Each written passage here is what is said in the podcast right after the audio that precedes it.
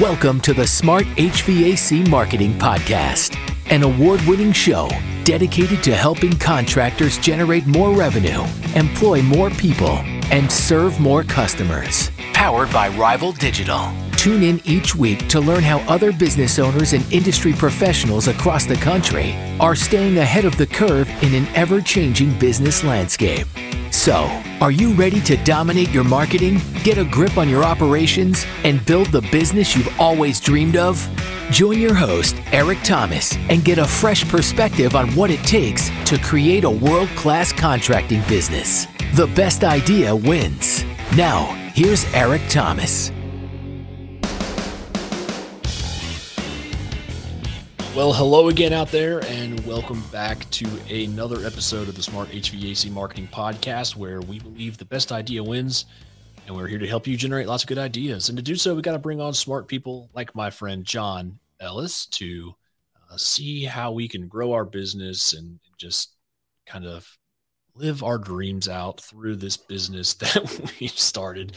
Uh, I know that we've got a lot of listeners out there who offer indoor air quality, and I'm not quite certain that we've ever really dove super deep on indoor air quality on this show. So I'm super excited to talk to John about this, um, and we will definitely uh, get a new, fresh perspective on IAQ today. So, John, thank you for joining me. Why don't you go ahead and introduce yourself for our listeners? Well, first off, thank you for having me. Uh, it's a pleasure to be here and to all our listeners. And uh, just, just real brief about myself. So, uh, I've been in the HVAC industry for 43 years. I've seen a lot of changes come and go. And uh, I owned a, an HVAC contracting business in California. And in that business, my, my niche was uh, creating clean, healthy environments for people that were severely compromised. So I've been doing indoor air quality, very high level, uh, for a very long time. And in that business, my clients would come to me with cystic fibrosis, COPD, immune deficiencies, oncology, uh, double and single lung transplant recipients, uh, debilitating asthmas, all the way down to your garden variety seasonal allergies. So, as you can see, that's a full spectrum of, of challenges um, that my clients would come to me with. And so uh, I, uh, I took that deep dive and, and, and created some processes along the way and uh, really just it, it's client focused on creating a solution for that specific client and, and whatever their uh, whatever their their pain may be. And, and so um, that that being said uh, my my company didn't say heating and air conditioning on the side. It said performance contracting. So in in that i've been doing performance contracting for a very long time before it was kind of kind of cool to do I, I don't know if it's cool now, but that, that that's what I did. And, and so um, through uh, through the years and working with clients and uh, my associate Gene, who was a respiratory pharmacist, and we had relationships with uh, the UCLA Medical Center, USC uh, Medical Center, LA Children's Hospital, and several prominent oncologists and immunologists and uh, allergists in and around the, the greater Los Angeles area. And so, in working uh, with these clients and having some great mm-hmm. mentors, again, we're able to really dig in, create solutions, um, create a, a, a, better quality of life. Uh, when we talk about cystic fibrosis, um, the that's a death sentence. They're, they're going to die from it. And so, and not to be gloom and doom, but uh, they've made progresses uh, for treatments. Um, but so our goal is to sustain them and stabilize them where they're at and give them quality of life and then hopefully give them an environment that's conducive of healing. Yeah. And so that's uh that that's kind of uh, the direction that we we took it. And then um so then fast forward uh, we uh, we ended up closing our business and selling it off. And uh, i moved uh, out of california. And um i now have a consulting business called dynamic air consulting uh, with the focus on those types of clients.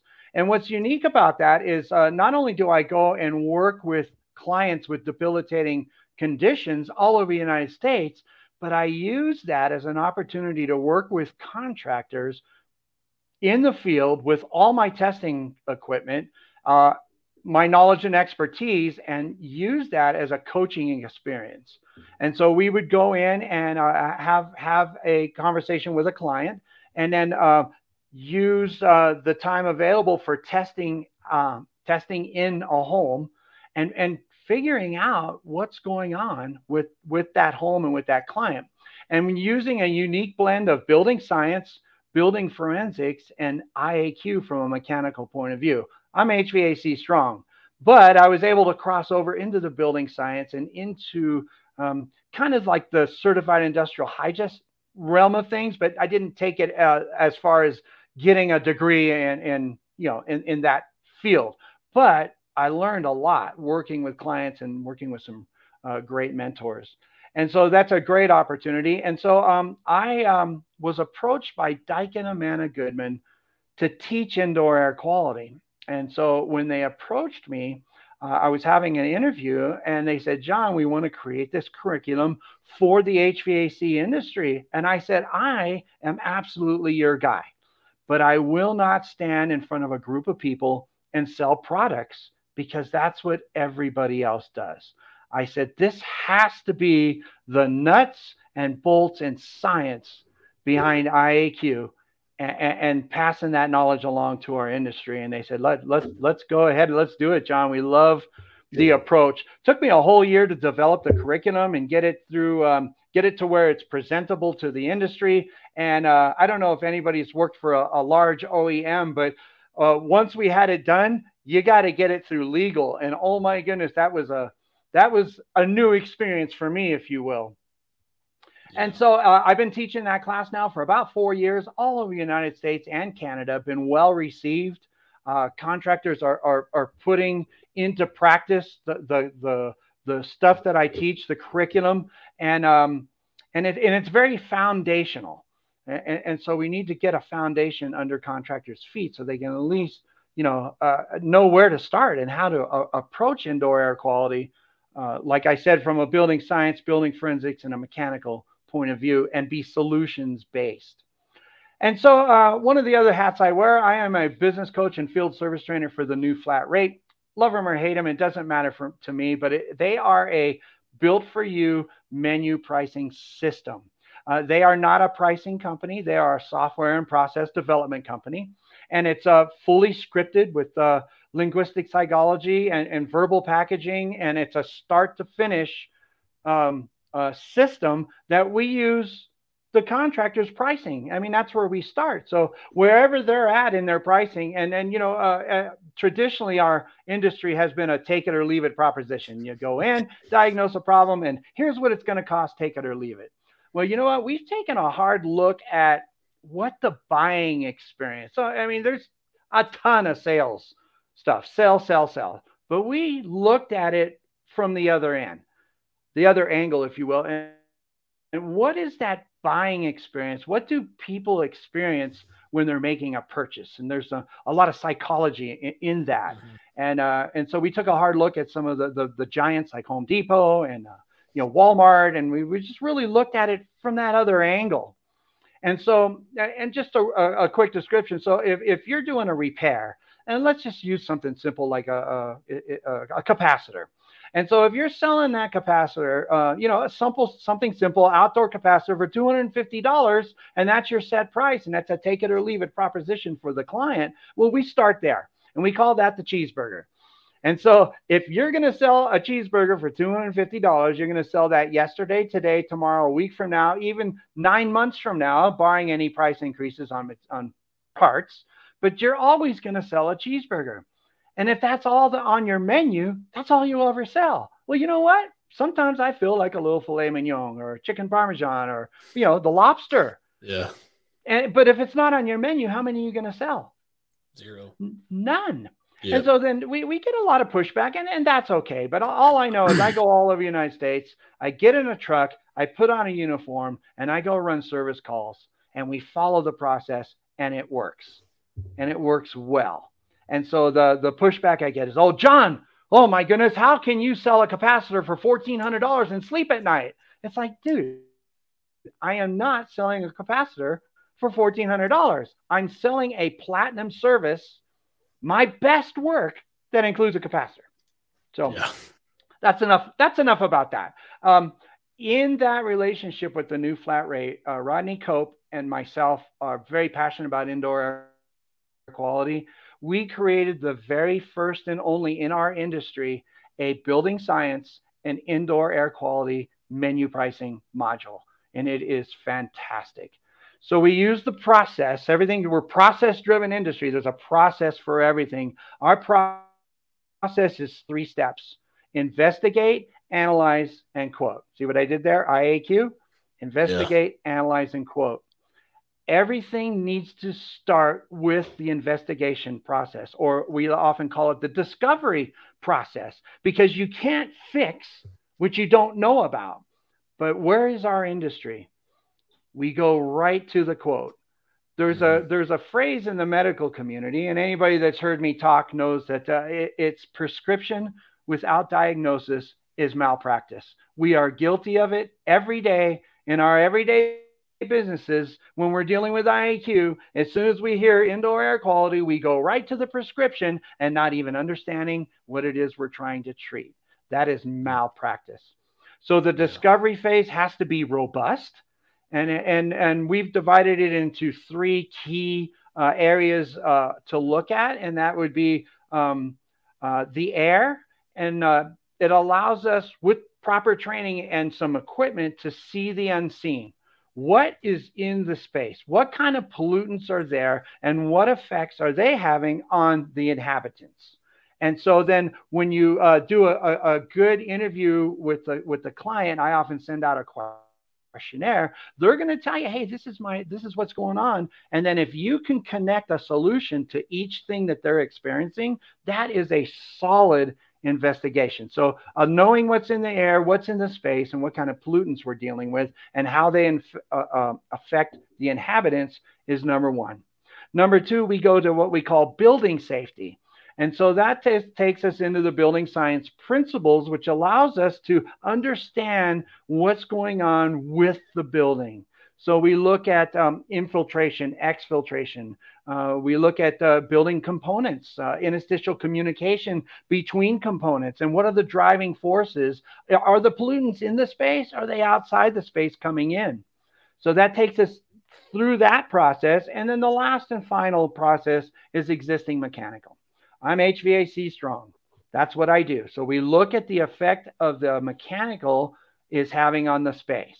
And so I, I often uh, will do system performance. I want to know where my delivered BTUs are. I want to know my sensible latent ratios, where those are falling.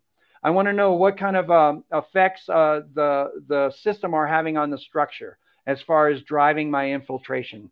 Uh, uh is my HVAC system putting that space into a negative pressure by lack of design or duct leakage or different things? And so we, we look, and then we look at combustion. Always look at combustion uh, safety when we're doing existing mechanical.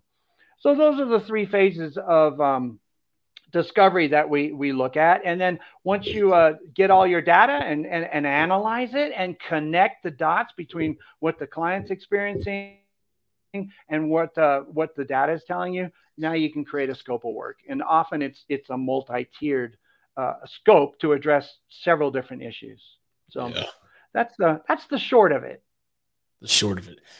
Before we move on, I also want to bring up. I, I feel like I saw on Facebook you were recently in a movie, a show of some sort.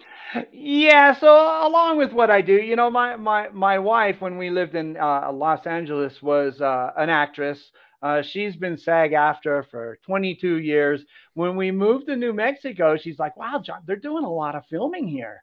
I'm like, and so I was uh I was semi-retired at the time, and so she she dragged me along, and I started doing some background stuff, and then um uh I guess it was uh two years ago, right when COVID was starting to, to rear its ugly head, uh, we got asked by a friend of mine uh, that we met on, on set, and he's like, John, I got this Western. You want to come and do it with us, and uh, you'll be core.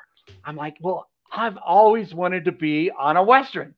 So when I moved here, I didn't own a cowboy hat or nothing. Now I've got like several. I got boots, I got spurs, I got a uh, um, I got an 1840 sidearm, and so I was like, yeah. I was starting to get into it, you know. And yeah. then so it, it is called Apache Junction. It's with Trace Adkins, and we we filmed it here in New Mexico at a movie ranch. And so somebody couldn't show up and they're like, John, do you want to be in a shootout? And I'm like, I'm a kid in a candy store. so they put a they put a period correct double barrel shotgun in my hand. I come running out of a barn and I post up and I pull a couple shots off at the main actor who's hiding behind a well. And then my other buddy's there and he empties his six shooter and the guy comes up and shoots him. And I go running to the train depot while I'm reloading. And I get up there and I crack off a couple more shots. He lights a stick of dynamite off his cigar, you know, like the, the yeah. traditional, you know, yeah. and he throws it and blows me up. If I oh. don't ever do do a single thing in my life, I am happy because I got to do a shootout in a Western movie. So anyway, yeah. it's it's a lot of fun. Yeah, not only did you do a shootout in a Western movie, but you died a lot cooler than the other person. You didn't just, you didn't just get shot. You got blown up by dynamite that was lit up. I got blown up, and I was covered from head to toe because you know they fill it with you know uh, talcum uh, yeah. powder and you know uh, cork yeah. and debris, and so uh, it, it, was it was a lot of fun. I I, I got to say, it's, I was uh, it, a lot of fun.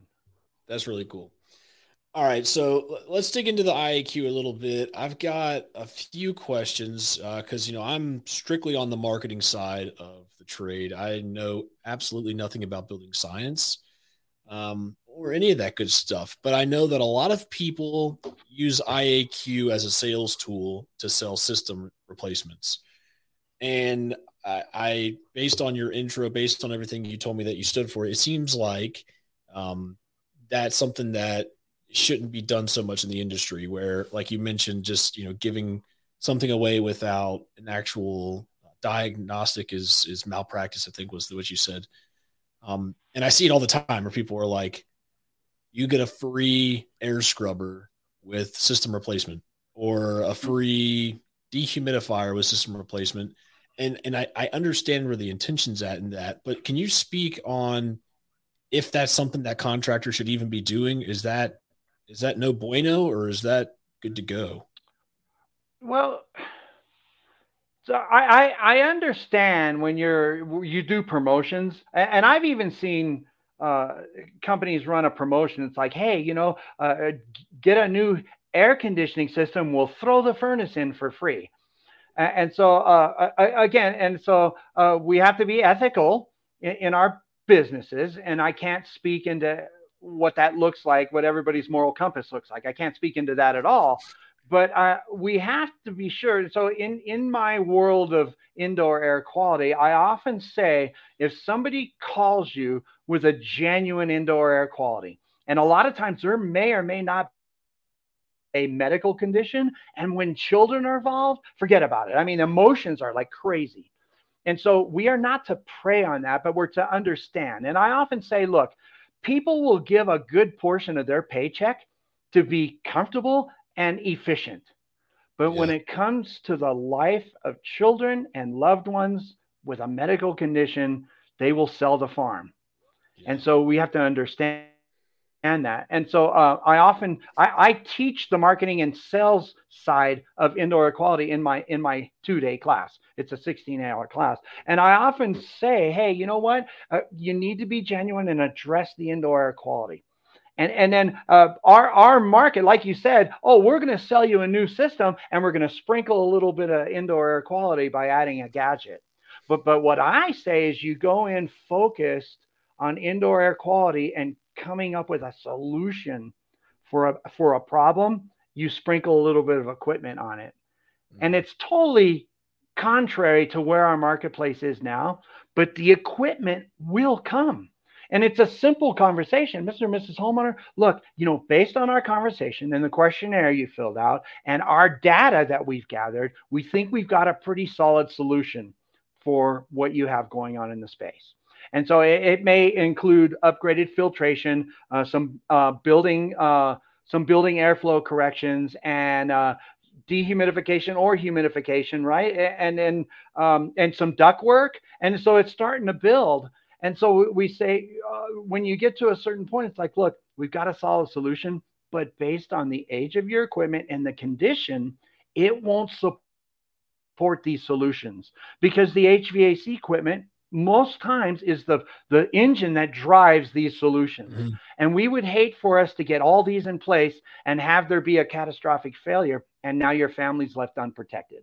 And with supply shortages and everything it, it, you know so it's an easy conversation to have and now you've introduced the equipment. Instead of going equipment first but that's where our industry's at. And so it takes a little bit of a paradigm shift and so identifying so um, i'm putting together a curriculum right now on how to implement an h um, an IAQ division within an existing hvac uh, company mm-hmm. which includes looking at your marketplace and, and so our industry right now, it's almost if you don't include indoor air quality in one way or another in your website or advertising or on the side of your truck, you're you're missing out. But far and few between really know what that even means and how to how to address indoor air quality. And then of course with the COVID, we just got saturated with so many products making some pretty dangerous claims, and um, and there are some some lawsuits that came because of that. Uh, there, there was a company in Minnesota that outfitted a school with with some of these gadgets, and I'm I'm I'm going to be product agnostic, you know, but uh, they they spent six hundred forty thousand dollars with a company to put all these in, and then some of these studies came out, and they said, hey, look, we're going to take you to court, or you come and take all all this stuff out. So they went and un- uninstalled $640,000 worth of gadgets mm-hmm. because it just wasn't the right approach for what they needed to accomplish. Yeah. So that being said, identifying your marketplace, how do you how do you how do you promote it is is important, and I uh, and, and I think it's important to promote solutions. And, and so at our in, our industry, and in part because of COVID and people being home and all these um, these um, different products that have been around, but they really capitalized on. Never let a good pandemic go to waste, I say. And they capitalized on this, and so HVAC contractors are putting all their faith in marketing, uh-huh. and, and and so when when I when an insert name of product manufacturer says, "Hey, look, use our product. We will remove 99% of pollutants and everything's going to be peaches, rainbows, and unicorns if you install our product. Well, there's a lot of there's a lot of information missing. First of all, 99% of what? Second of all, where did their uh, where did their uh, data come from? And it's a it's a pay to play, and, and sometimes uh, sometimes the marketing um, the the the third party testing is paid for to match marketing. And so when they put it in a excuse me, in a, in a controlled environment and they subject whatever it is to their technology, that can't be duplicated in the real world. So we have to be careful. So from a marketing standpoint, putting putting uh, uh, understand your market, do target marketing, but but cater uh, uh, or, or or promote a, a solutions based approach, and don't put all your faith in a product. Yeah. So you mentioned something about um, you know, having a department, an IAQ kind of department inside of an existing uh, heating and air company, and that's something that was actually a question I was going to ask. Was it, it seems like true IAQ is a little bit more sophisticated than just selling an air scrubber or selling a new air filter uh, or getting your ducts cleaned it seems like there's uh, a technical skill set that should accompany this. And so, do you recommend companies having their own dedicated person for IAQ, or can that be achieved with who they've got already, just with some additional training and learning? You know what, Eric? That's a great, great question. And so, within our companies, we've got people with different aptitudes, different skill sets, if you will. Um, so, uh, I, I think the HVAC industry is in the perfect position to be able to serve their clients well because in what we do, we solve problems. and you know, and, and of course, tech technicians run the, the whole gamut of, of skill set, but we are so used to solving problems. We're some of the smartest guys in the skilled trades industry, I think. And, and so um, having a division that's focused on indoor air quality, uh, real indoor air quality, and not just driving sales through products, um, can can have a person that that's what they do, or they could have a few people. But um, I think everybody within the company, whether you're a service technician, a salesperson, a maintenance technician, should be able to identify value added opportunities and understand how to have a conversation with that customer. You know, maintenance technicians are in a sweet spot to have that conversation. And, and we, we've got a, a, process for that. And so um, when you go to a maintenance call, it's probably the most relaxed and low key call that we as HVAC people can ever do one, you're not going to a house that's uh, been without for three or four days and everybody's miserable and they're like, "Woo!" You know, they took time off of work and they, they you know, they're they're thinking the worst. No, a maintenance is very casual, and so a technician that understands a process and how to have that conversation with that client and understand how to identify those opportunities is really in a good spot.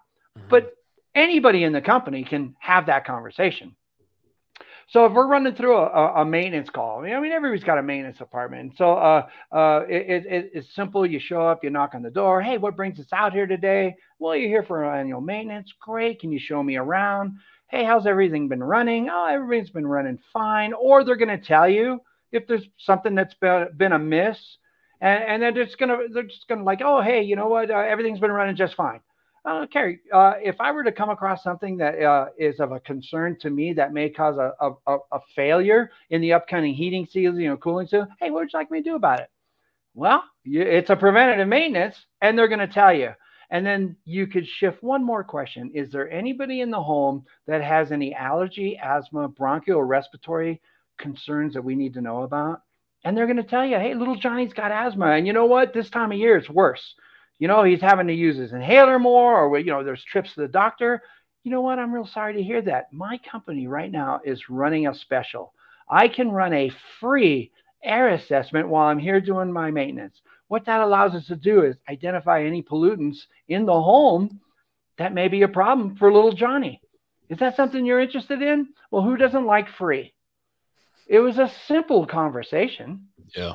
And so you go and you do your maintenance, you set up your your device, and, and we, we use a, a couple different ones. And in 30 minutes, you got a report and it starts the conversation. Mm-hmm. So you, you need to be able to communicate that to the customer. And, uh, and, and hopefully that conversation leads to further testing or it's something they're really interested in. And that can take you, you know, on that path to creating a solution for a problem but you have to identify it first. Uh, I walk into uh, homes all the time, and it's like they got three or four air purifiers, you know, around, and it's like, well, you know what? Hey, particulates is a problem. We we got an answer for that. So uh, again, uh, I, having a conversation, doing it in a fashion that is not salesy, just a matter of a fact. We we want to we want to bring up the perceived value of the service that we're doing while lowering sales resistance. And again, on a maintenance call, it's it's, it's low, mm-hmm. and so that's a great opportunity uh, for you know technicians to have that conversation. You know, I was out with a young service tech in Minnesota. Uh, he's a maintenance tech, so I get there and I'm working with the company for the full full week. We're doing ride along, so they put me in the truck. His name is Corey. He put me in a truck, and I'm he. It's his first day in his own truck and it's his first call by himself, and he gets me. so we get there and we knock on the door. I said, "Hey, let me run the call." And, and then just watch me and you'll do the work and we'll see see how it goes. So we get there and I start, hey, you know what? Uh, part part of the process uh, on raising that perceived value is letting them know what all's entailed in a maintenance call. So I, I, get started. She's her phone rings. She says, "Just a minute," and she answers the phone, and she says, "Hey, can I call you back? The filter guys are here." How much perceived value is there in a filter guy? Yeah, an orangutan can change a filter, right? so her perceived value was like way low. And, and, and, so we need to build that up. It's like, hey, well, did anybody ever tell you what we're going to do on your maintenance visits today? Hey, we're going to go through the mechanical systems, performance system, and the safety systems. We want to make sure your equipment's running the best it can. We want to kind of help ensure that you're not overpaying on your utility bills. And we here at Dynamic Air believe that safety is no accident for your family. It is a top priority for us to make sure your family is safe. So, what did I do? I just let them know what I'm going to do. Does that seem like there's a little more value than a filter? Filter changer. Oh yeah. So that's all part of a process, but uh, yeah, it, it, it works. Yeah. Now that's um, you know, I think that's something that those little things like letting them know what you actually do and building that value. There are so many people that forget the little things like that, just your blocking and tackling stuff, and then asking and mentioning the, the questions like you were saying like i can't tell you the amount of times i've had i've had a, a handful of heating and air companies come to my house um, you know one of them replaced the system and they got bought and then another company's come and they just show up to do the maintenance and they just how's it going? They go up into the attic they do their thing and then they leave and i sign an ipad. But they could easily do what you just said is there anyone in the home with with allergies or asthma? And I would say, yeah, me. And then I would be interested to learn about something like that. But there's so many people not doing that. Instead, they just lean on buy a new system and we'll give you an air scrubber or we'll give you a, uh, you know, whatever it might be. so what, what, what's the big, like the big takeaway, um, you know, for contractors listening to this right now, in your opinion, for 2023 and indoor air quality? Well, let's let's let's bring it down to what everybody wants to know about the dollars and cents. Mm-hmm. And so um, you can sell a, a, a, gadget or a gizmo, and, and, they and they make it very attractive. I mean, you can spiff the technician. Hey, I just want you to sell these things because it's the latest and greatest. I got a deal from my supply house. Just sell these things, get them in place. And, and so, um, you, you, know, let, us just use silly numbers. It's fifteen hundred dollars installed. Uh, costs five hundred dollars for the for the part. Or, you know, somewhere right around that neighborhood, and then uh, you spiff the contractor 250 bucks, and then they install them hand over fist. Okay, that's that's a hard argument to have. Don't do that anymore. Uh, but there's there's you know there's some integrity that needs to happen. Uh, so not, uh, maybe if they don't overpromise. So in my business, my average IAQ job, residential, right? This is coming up with solutions and fixing somebody's environment. It's not just indoor air quality, it's not just the air. We're changing environments in what we do. Was $70,000 all day. I'd, mm-hmm. I'd sell one or two a week.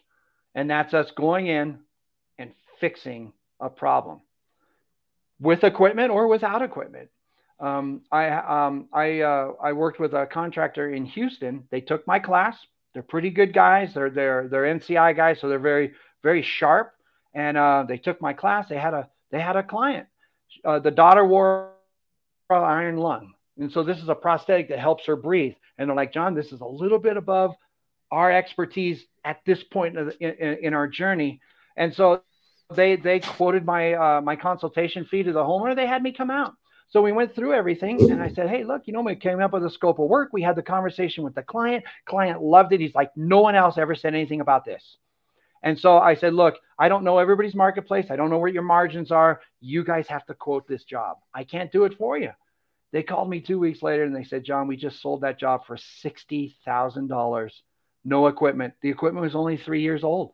Mm but they went in and solved problems. There was dehumidification, there was outside air, fresh air, there was pressure, there was uh, sealing of the envelope, uh, high grade filtration, reducting, new controls. I mean, they really went in and, and solved the problem.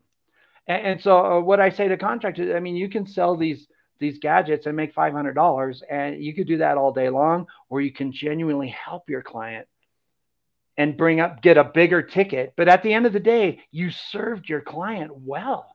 Mm-hmm. and so my largest indoor air quality job to date is 1.4 million.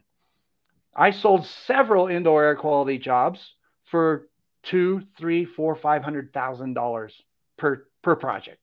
Now we, we're getting into the commercial realm of things uh, but um, it's still the, the physics and the science never change. Uh, the why never changes, just the how. Yeah. And so that that was the kind of revenue that you can have if you have a proper indoor air quality division within your company.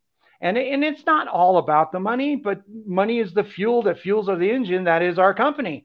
So if you're profitable, well, guess what? You can, you know, keep the new trucks and uniforms. And if that that um, that lady at church is down on her luck and needs help, well, guess what? You can help her. If the veteran comes back and you're a profitable company, you can help him. You can dig a well in Africa and have fresh water for you know. You can do all kinds of stuff yeah. if you're profitable. And so that's important. You have to be profitable. But uh, my uh, my career has been been awesome. Uh, it's been very good to me, and I've had the wonderful opportunity of flying all over the United States and working with families and doing it on my own dime. Yeah. Because I was profitable, and yeah. so that's that that's part of it. So um, I, I think that speaks into uh, what contractors want to know about. Well, you know, it's it's great to be fuzzy and feel good, but if we're not making any money, you know, why do it? The, the money's there. Yeah but the biggest thing is you're doing right by client you're changing lives. You really are changing lives. I got some amazing stories of, of children and families i've worked with uh, all over where I absolutely have changed their lives. And I, we're we're friends to this day you know. I, I i met a little girl in minnesota when she was five. She's in college now. And and we my wife and i went and visited her at her college and saw her dorm and her, the campus. We went out to dinner. So those are the kind of relationships that are long lasting that you get from this. Mm-hmm. Let, us speak into another thing. So uh, I, am speaking at the symposium, so I'm going to do a little teaser on maintenance agreements and and how to make them profitable. You know, traditionally maintenance agreements are are a losing proposition. Mm-hmm. Uh, we do it for a couple of reasons: uh, customer retention and um, and that relationship, um, getting the demand service, you know, from that customer, and uh, and then uh, after the life of that uh, that equipment, we get the equipment change. But if if you look at a maintenance department as a department and it's hemorrhaging money, and so you've got you've got a, a service department, and, and they better darn well be profitable. Yeah. You've got an installation department. They better well be de- profitable. You've got a sales department that should be driving the profitability of, of, of, the other departments. And then you've got the maintenance department that's hemorrhaging money. And so, on average, across the United States, it costs $250 to put a service truck in a driveway for 45 minutes. So that's, you know, whether you own the truck or not, that's a truck payment, the truck, wear and tear, maintenance, uh, windshield time, benefits package for that, that, that technician. Um, having a fully stocked truck, woo, that's some money. So all yeah. those things go into that uh, and, and it's a little different. This is an average across the United States. And, and so if, if you take that number, so 250 bucks to put a truck in a driveway for 45 minutes. If you got a maintenance um, package that you sell, and I see, I see them sold for all kinds, but kind of the average is $240 for a twice a year visit. Uh, again, this is just averages. It, it goes up and down. It, it's definitely different in New York City because every call is a parking ticket, so they charge accordingly. But so 250 bucks, right? You sell that that uh, that's what it costs to put the truck. You sell that maintenance agreement for $240 and you go there twice. That's $130 a visit. If all that maintenance guy went in and performed his maintenance and left, like the guy you were talking about who just went and did his thing and left, and you go twice a year, annually, you lost $260 off of that one maintenance. If all you did is do your maintenance and leave, yeah. right? If you have 1,800 maintenance agreements, and it's not unusual. I, I, work with a company in Del Rio that's got uh, 2,800 maintenance agreements. Yeah. Well, if you have 1,800 agreements, and for that amount of money you just lost, if all you did was just go do your maintenance and leave, That's $468,000 of potential loss. Wow. On maintenance agreements. So, how do we make them profitable? We need to be able to convert our maintenance calls into positive invoices by one, customers most important would be safety. Yeah. The second would be failure prevention, and then their lowest concern would be um, accessories, sundries, bolt-ons. You know, and so that's so uh, being able to identify those value-added services, being able to convey them to the customer, showing the value while keeping sales resistance down and you start converting maintenance calls to positive tickets, you can run a profitable maintenance department. I, am working with a company in Michigan. The maintenance department is catching up to the service department. Wow. But you got to be ethical and yeah. honest, and, and you got to have integrity. And you bring these to the customer and you have that conversation with the mm. customer and convert maintenance calls. So uh, the at, at bare minimum, let's break even. Yeah. So it, it, it, used to be as an exit strategy when it was time to sell your company. Part of what they looked at is how many maintenance agreements are you holding? Well, they still look at that, but they look at it departmentally and say, is your maintenance department profitable or are they hemorrhaging money? So if they're losing money, where does that come from? The other departments. Mm-hmm. So let's say that you're for the life of that uh, that that customer, whether they're uh, an existing company customer you just installed, or you pick them up and their equipment's you know five years old, and so you figure you got ten years, and so you you you you keep that. You get a couple service calls, right? You, so that that's fine.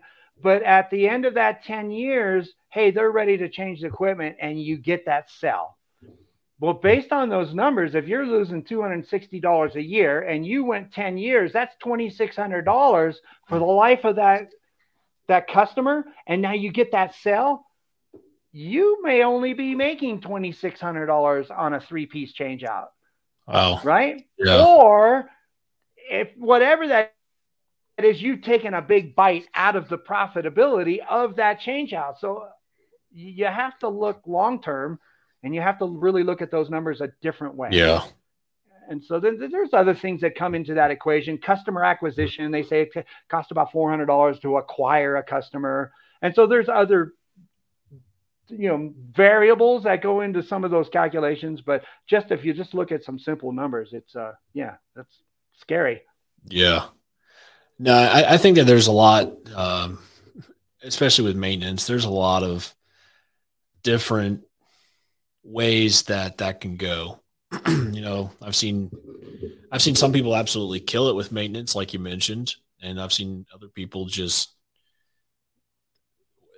the maintenance becomes a burden. It becomes a huge loss leader, and nothing comes out of it. And so, yeah, there's just there's so much that could go wrong or right with maintenance. It's one of those things. Yeah. So, well, John, this has been an awesome conversation. Um, really feel like I've learned a lot. I feel like I could probably sit here for another two hours and just chat, chat away. But uh, I know our listeners don't like hanging on that much longer. So, yeah. Anyways, go ahead and um, start wrapping up a little bit here. Um, is there anything that we missed or anything that you were hoping to cover in our conversation today? Well, great conversation. Uh, I, I look at this as kind of a teaser. And uh, if your listeners want to know more, I mean, I, am definitely uh, able to have a conversation, see what that looks like. Uh, you know, it, it, it comes, it's, it, it's about training and education. Uh, we can't emphasize that enough. And no, no matter what it is you do, I mean, even, even the best service tech can always learn something new.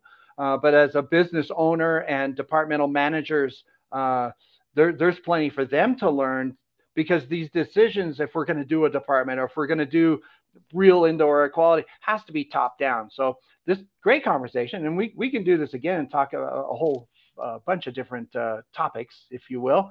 But I, I appreciate that. And again, if anybody's interested, they can always reach out to me. Yeah. What's a good way for our listeners to get a hold of you or reach out to you? Okay. So uh, my uh, email address is dynamic air consulting at AOL.com. Um, the new flat rate is uh, thenewflatrate.com. And for Daikin and Amana Goodman, my, my training is uh, hvaclearningcampus.com. So uh, again, with with with Daikin, you know, not everybody likes Daikin, but you know what, Mr. Akama, he very eloquently said, "Hey, we sell a box, a, a sheet metal box with a motor and a bunch of wires and some components. Everybody does that. Mm-hmm. It's the contractor that breathes life into that box." And Mr. Akama said, "I don't care if we're your first choice, second choice, or third choice. We just want a place at the table."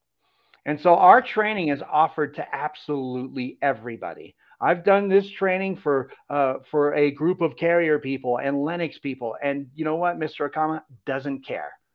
He said, "Just we just want to train and, and, bring up the whole, prop up the whole industry rather than bring them down." And so it's, yeah. it's pretty neat.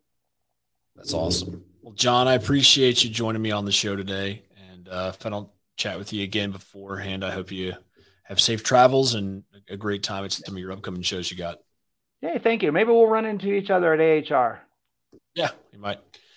Hope to see you there. All right. All well, right. thanks everyone for tuning in to another episode of the Smart HVAC Marketing Podcast.